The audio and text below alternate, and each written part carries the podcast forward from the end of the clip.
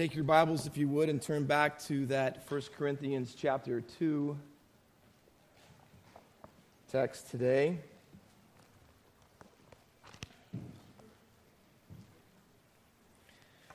Let me start with the sentence I said at the beginning of our ser- service today. Your understanding and view of the cross determines everything.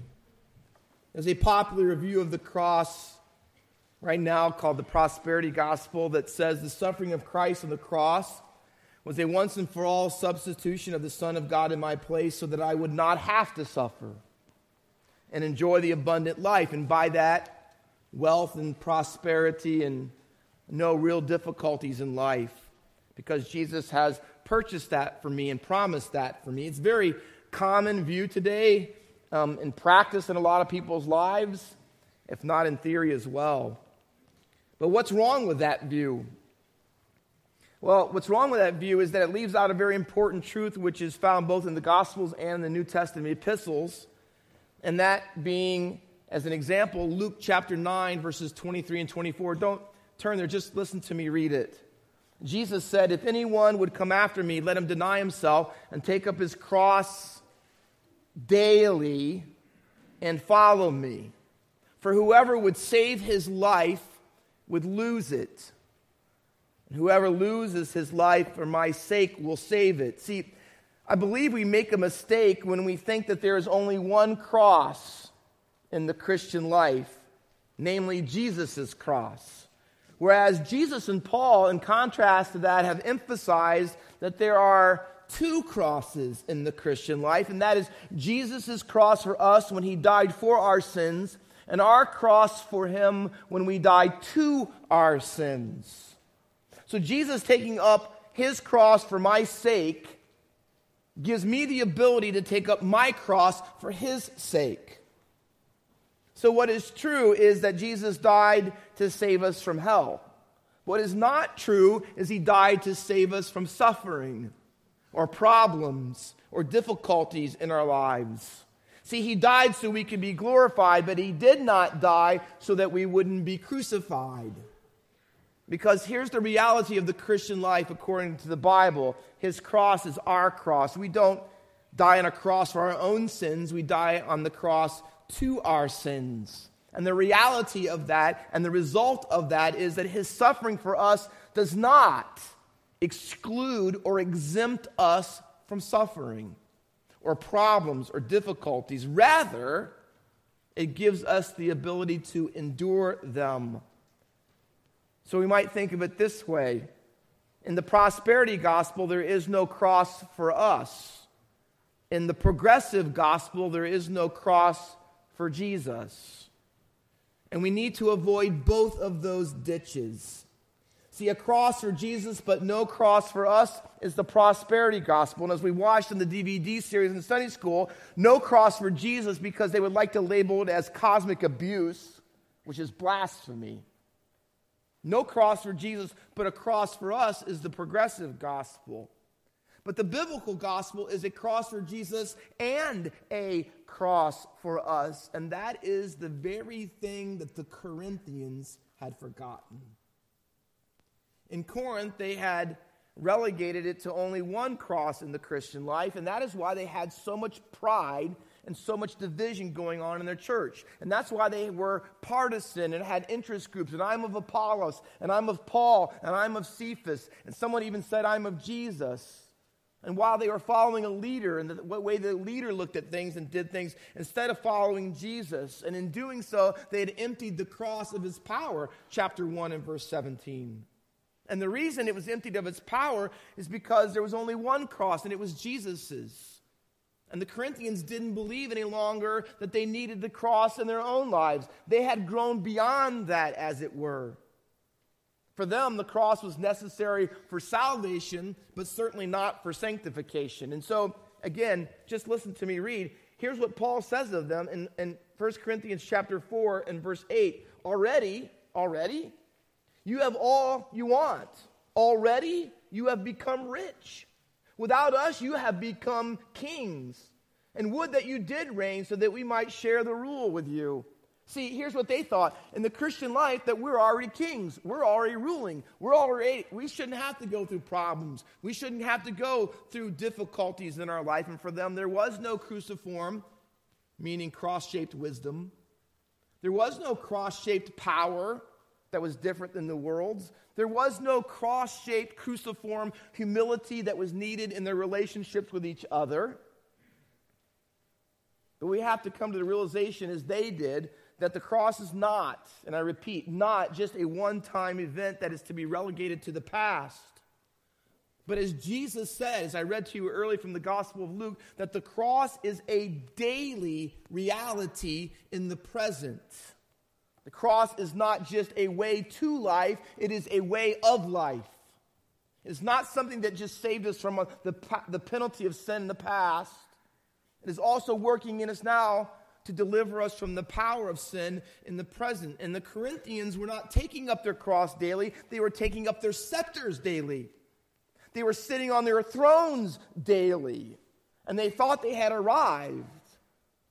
And the cross had no impact on the way they treated each other, talked to each other, worked through problems with each other, and their morality and their money and their fine. It, it had completely only been relegated to saving them from hell.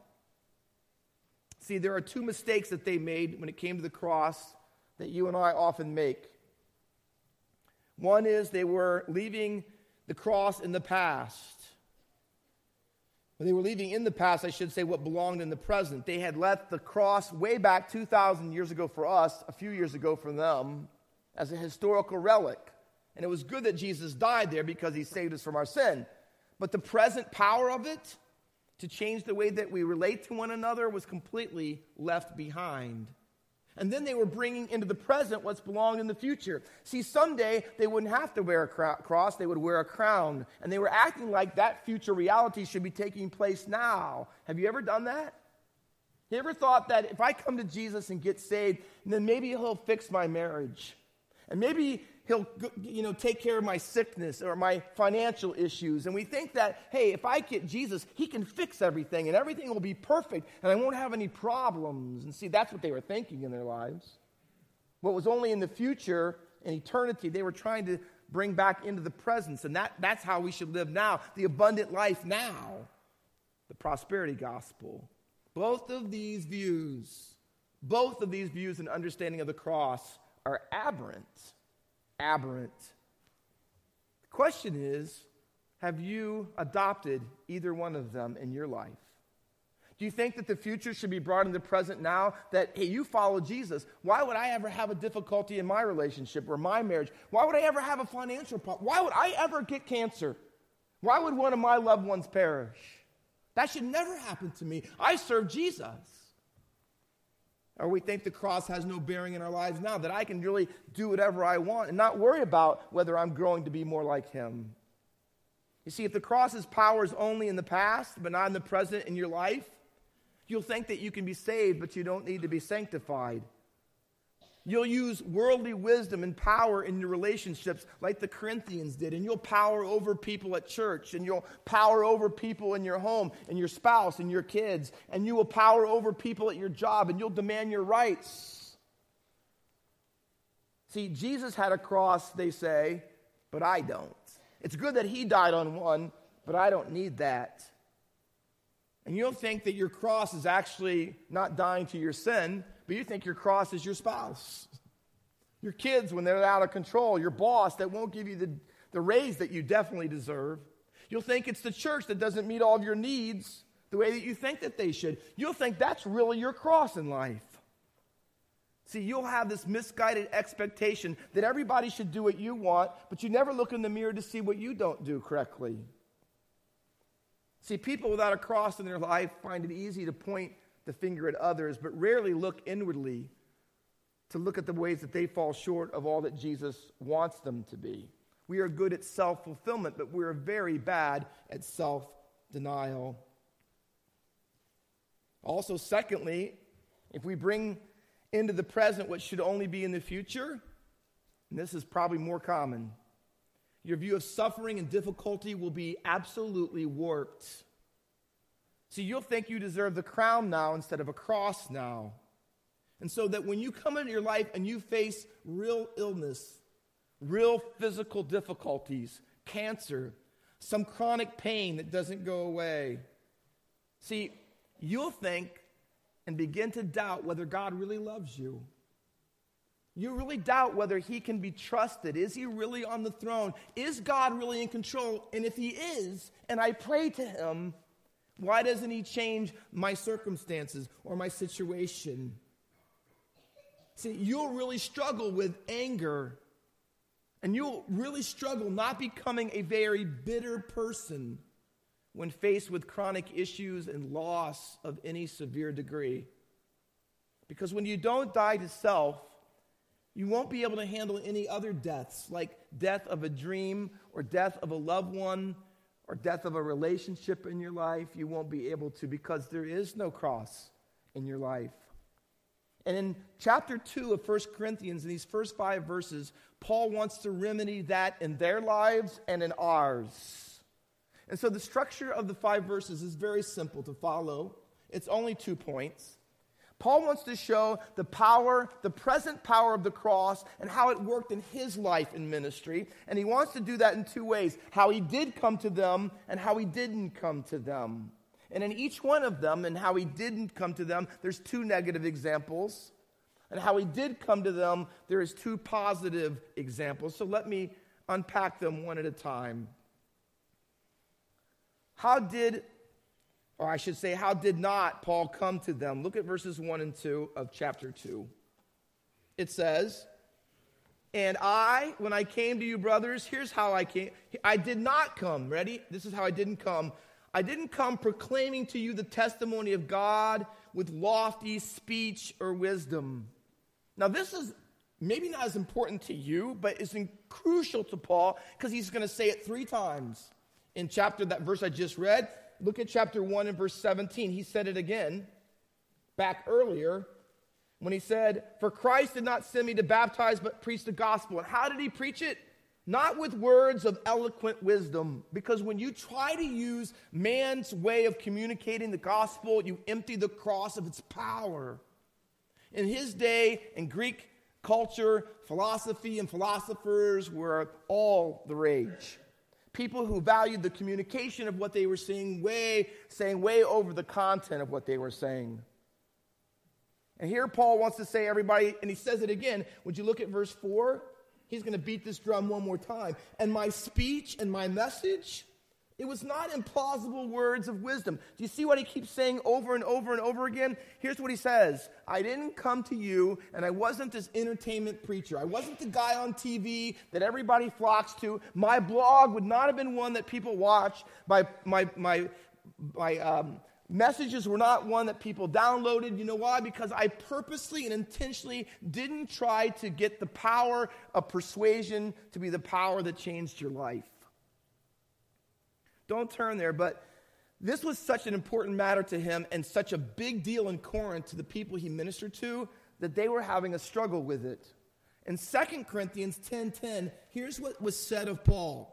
He says, "For they say of me, his letters are weighty and strong." In other words, man, he can, he can write a mean letter, but his bodily presence is weak, and his speech is of no account. In other words, in Paul, when he stood in the pulpit, he didn't look too good. He had some physical problems. And when you heard him speech, you might say, boring. He wasn't a guy who filled the pews because he was such a dynamic speaker. That was not the Apostle Paul. Paul intentionally did not try to preach in such a way to impress people by how he said what he said, but what he said. Another ta- chapter, Galatians 4, in verses 13 and 14 says this of Paul You know it was because of my bodily ailment that I preached the gospel to you at first, and though my condition was a trial to you. In other words, Paul had something so physically wrong with him. People say it might have been his facial uh, appearance and, and more particularly his eyes. At Galatians 6.11 it says, See how I write my own law. He signed his letters every time. In the end of Galatians, he signed his name and he says, See how large the letters are? In other words, he had to write really big because he couldn't see very well. And so it seems like there's some sort of problem going on in his eyes and his face, maybe even some sort of deformity or something was going on that when you looked at him, you probably didn't want to look at him. And then on top of that, he wasn't the greatest speaker in the world. So you're listening to this guy who doesn't look too powerful and he doesn't sound too powerful. He said, But the Galatians, they didn't scorn him or despise him, but received him as the angel of God, as Christ Jesus. But see, that wasn't how the Corinthians saw it. Because if you don't come across really good in your communication and you're not the, a really great speaker, they really didn't have much time for you. But Paul wasn't any of those things. Paul practiced cruciform preaching. He even says later on in the epistle that the treasure that we have is in clay pots, and that's what he was. He was cracked. He wasn't really that valuable. When you looked at Paul and what you saw him, you're saying, This is the guy that God does all that through? I mean, He's the miraculous guy who can do all these things, and all these churches have been planted. And, and, you look at him and say, Nah, not that guy. It can't be that guy. Paul says, That's what I intentionally do. I do my ministry and I preach in such a way that you don't see me, you see Jesus. So he says, That's what I've decided. I've decided that everything I'm going to do is about Christ crucified. And if that's true, why do we search for CEOs as pastors instead of shepherds for the week? Why do we search for pastors who can be handsome, sophisticated? Okay, we don't do that here. But why do most people do that? instead of models of the cross?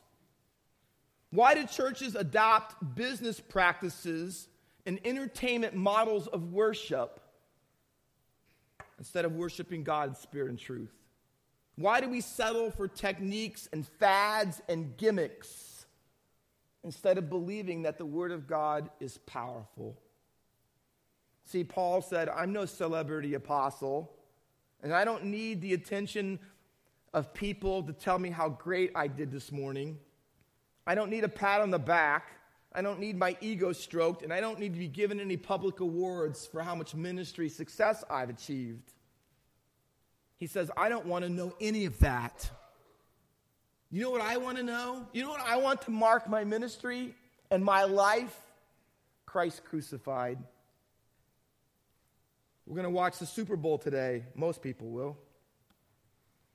And it's going to be a complete show of power how big you are, your record, how many Super Bowls you've won, how many teams you've beat, the success, the money, the marketing, all of it is going to be a huge power display.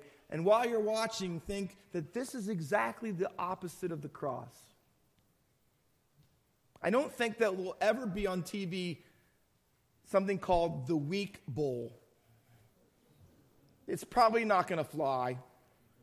People who have lost most of their games during the season have the lowest stats, make the least amount of money, and they're going to be on national. It's probably not going to happen.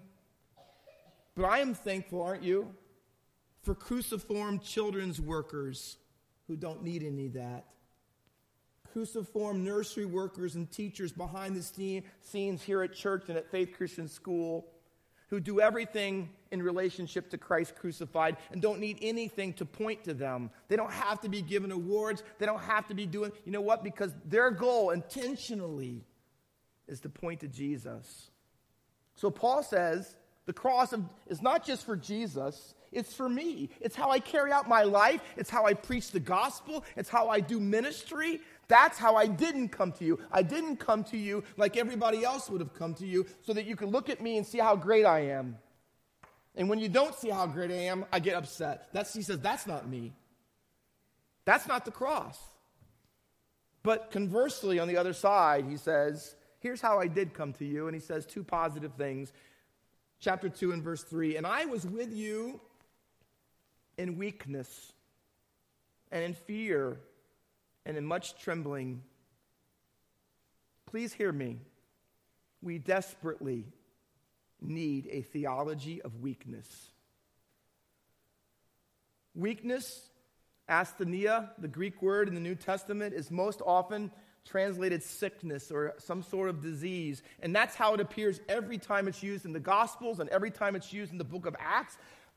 But when you get to the epistles that Paul wrote, he did use it a couple times that way. But he has a distinctive and different use of it than anybody else has. In fact, Paul uses it six times in 2 Corinthians 11 through chapter 13 and he begins to talk about things that nobody else says. He says, You know what I think about my weakness? And three times he says it. I boast in it. You know what I'm proud about? He says, How weak I am, how limited I am, how frail I am, how powerless I am. He even goes so far in chapter 12 and verse 10 to say that here's his boast that when they persecute me, I'm okay with it. I'm content with it. I am glad it happens, he says. Why in the world would he say any of those things? Here's why because weakness is God's way. It is the way of weakness. 2 Corinthians 13 4 says that Jesus Christ was crucified in weakness. And then Paul follows it up with this and we are weak in him. Do you know why Jesus came and died in weakness? To save you from your weakness. Romans 5 6 says this that when you were still weak, Christ at the right time died for the ungodly. Your my greatest weakness is our sinfulness. And Jesus came as a man and took on weakness so he could save you from your greatest weakness. Listen, not that you might become powerful, but you might be weak in a completely different way.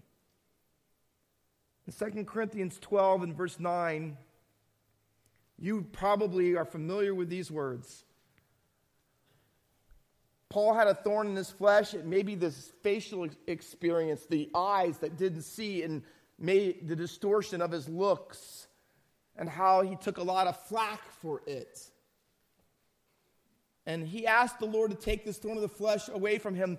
Three times he asked God, and God every time says no. And here's the standing response For my grace is sufficient in your weakness.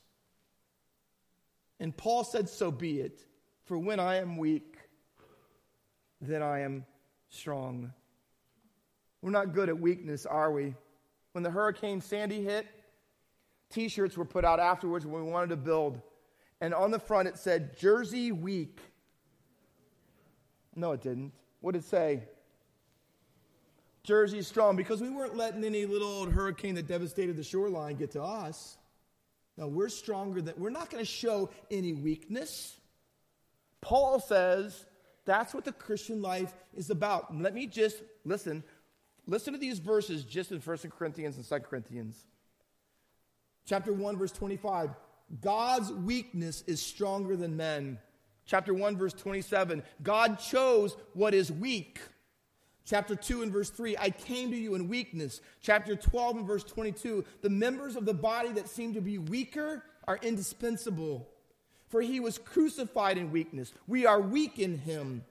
Power is completed in weakness. When I am weak, then I am strong. Do you get what he's saying? See, and you won't get what he's saying if there's only one cross in your life. If it's only Jesus' cross relegated to the past so that you can die and go to heaven, and that's all the cross means to you, as good as that is, you've missed it, he says. No, it's a daily way to live. It's how you live, he says. We are into superheroes. I'm into superheroes. I have to be careful what I said. Last time I told from the pulpit that my favorite superhero is Batman, and I got literally within the same week, I got three Batman watches. Please don't buy me any more Batman watches. I appreciate it. But the, what's the, one of the most famous superheroes? You have Superman. When I was a kid, they said faster than a. Yeah, more powerful than a. Able to leap. Yes. What if we exchange Superman for ordinary man? Faster than Pastor Crompton. I'm gonna let that go. More powerful than Pastor Lardy. Able to leap over a chair to get to the table faster. Ordinary man. You wouldn't buy, you wouldn't go to a movie to see that. And then there's Iron Man, and we're trading him in for Tinfoil Man. And of course, not to leave the ladies out, there's Wonder Woman, who will become Weak Woman. She can't do anything, she can't even throw the rope right. Would you go see a movie like that? You're not going to buy your kids, they don't want those figurines at home for that.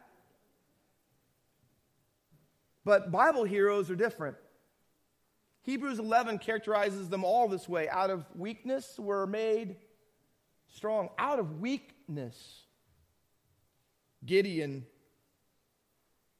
God says, Go and save your, your, the Israelites from the Midianites in your power and strength. And he says, What? He's hiding out, threshing wheat in a wine press because he's afraid. And God says, Go, you mighty man of valor. And he says, You got the wrong guy. And then he says this, ready? Because my clan is the weakest in Manasseh. And I am the least in my father's house. Here's what Gideon says You know why you can't use me, God? Maybe you say this, maybe you are saying it. I'm the weakest of the weakest.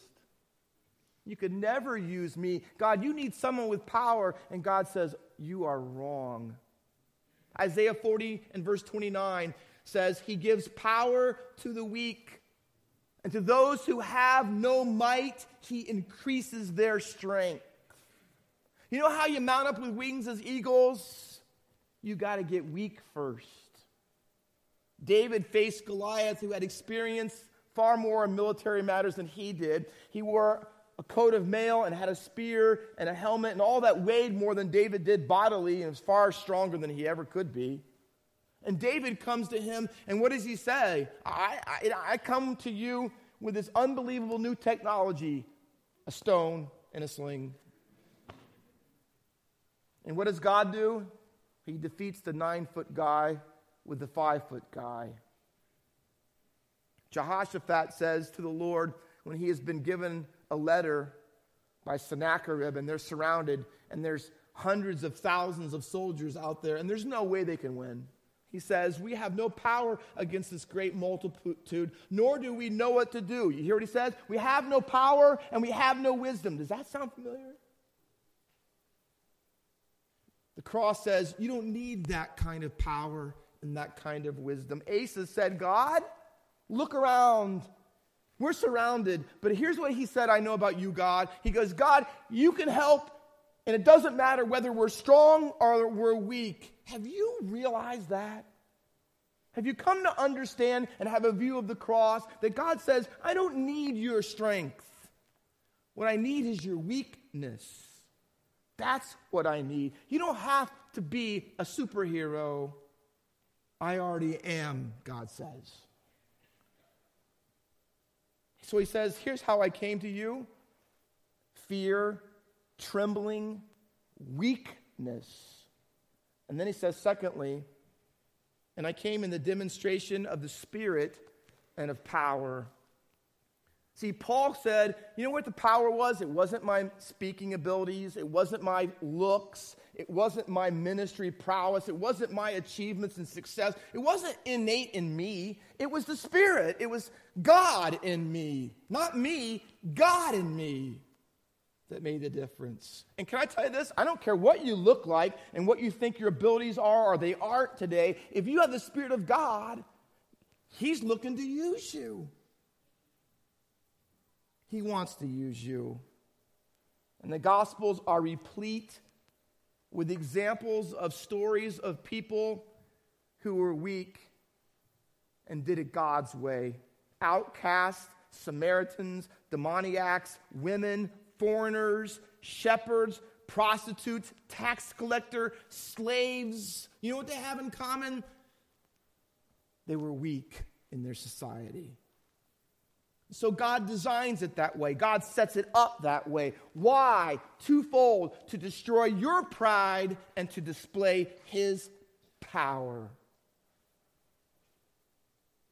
Because verse 5 ends the text this way. See the purpose clause? Why does God do it this way? Why does He let the weakness and the sickness and the financial problems and the cancer and the death and the lack of a job and not knowing whether you can pay your rent and, and the struggles you. Why? Why does He let it happen? And why does He let it compound in your life and become more and more to the place where you're not sure how you can go on or if you can go on? Why? So that your faith might not rest. And literally in the Greek, it is the verb of being.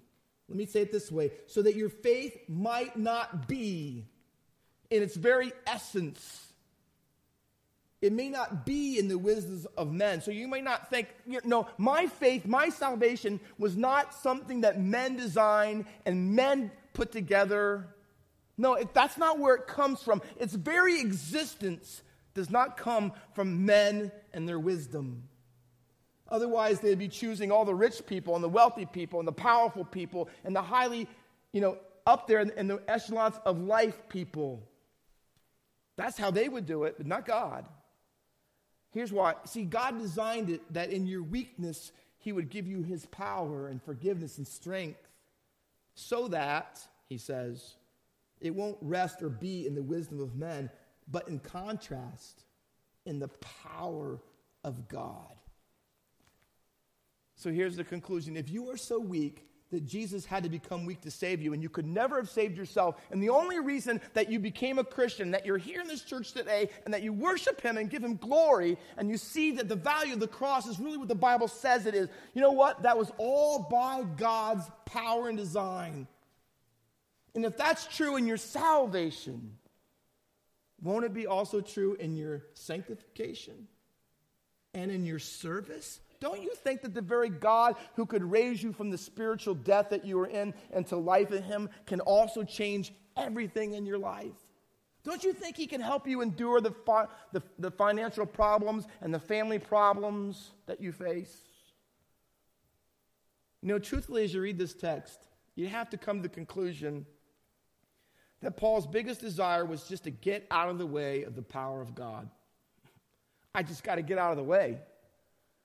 I got to die to all of these things that keep the power of God from being on display in my life. So you and I have to do the same. We have to die to intellectualism, that we have to somehow compete with having degrees with everybody else and proving that evolution isn't really the right theory and that See, we have to die to intellectual. We have to die to impressive eloquence and people's approval. We have to die to the world's view of success that somehow my identity is wrapped up in my performance.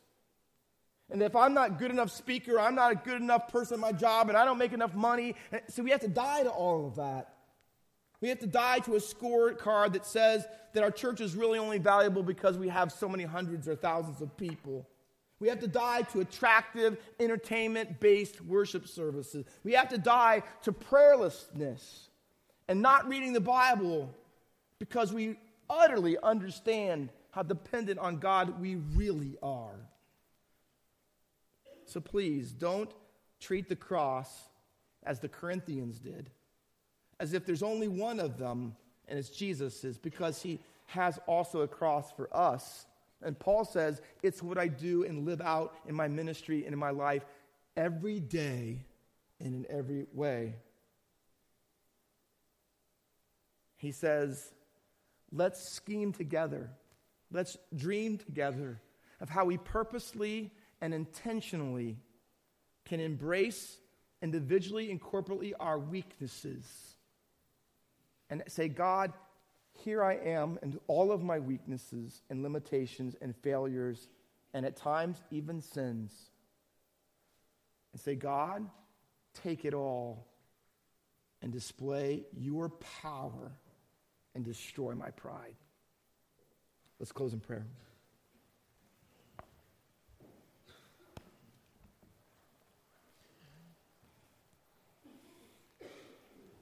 With every head bowed and every eye closed and no one looking around. And we're going to sing just a chorus briefly to conclude our service today. The verses aren't in our hymn book, unfortunately, only the chorus. But the verse goes like this O soul, are you weary and troubled? No light in the darkness you see. There's light for a look at the Savior and a life more abundant and free. If you're here this morning and you've never come to the cross for the abundant life, and by that I do not mean wealth and health and money and pleasure and never suffering, but the abundant life, the cross shaped cruciform life of knowing Jesus and following him and all of the joy that goes along with that, no matter what your circumstances and situation is or will be, would you come today? Come and see me after the service. I'd be glad to take the scriptures and show you how the cross and your understanding of it biblically can change everything. Perhaps you're here and you are a Christian and you've come to the cross, but you'd have to be honest. It's been quite a while since I've been back there. To die daily, to take it up daily, to have that cross and its present power change the way I think of relationships and people and my money and my life and my problems and what they're for and my weaknesses. I need help with that, Pastor. I know, we all do. We all do. So the chorus goes Turn your eyes upon Jesus. Look full in his wonderful face, and the things of earth will grow strangely dim in the light of his glory and grace. Oh, see, here's what he's saying you'll see everything differently. Everything. Father, we have to be honest. Our eyes are on, and we're even thinking about them now, our problems, our appointments, our dental, our doctor appointments, our surgeries, our bills that we don't know if we can pay, our relationships that are falling apart, our children that are rebelling. And our eyes are turned there. Oh, please by your Spirit, turn our eyes upon Jesus. Let us see his cross and our cross afresh and anew. Father, that we might not empty the, the cross of its power, but rather experience it in everything that we are and do for your glory alone. In Jesus' name we pray. Amen. Would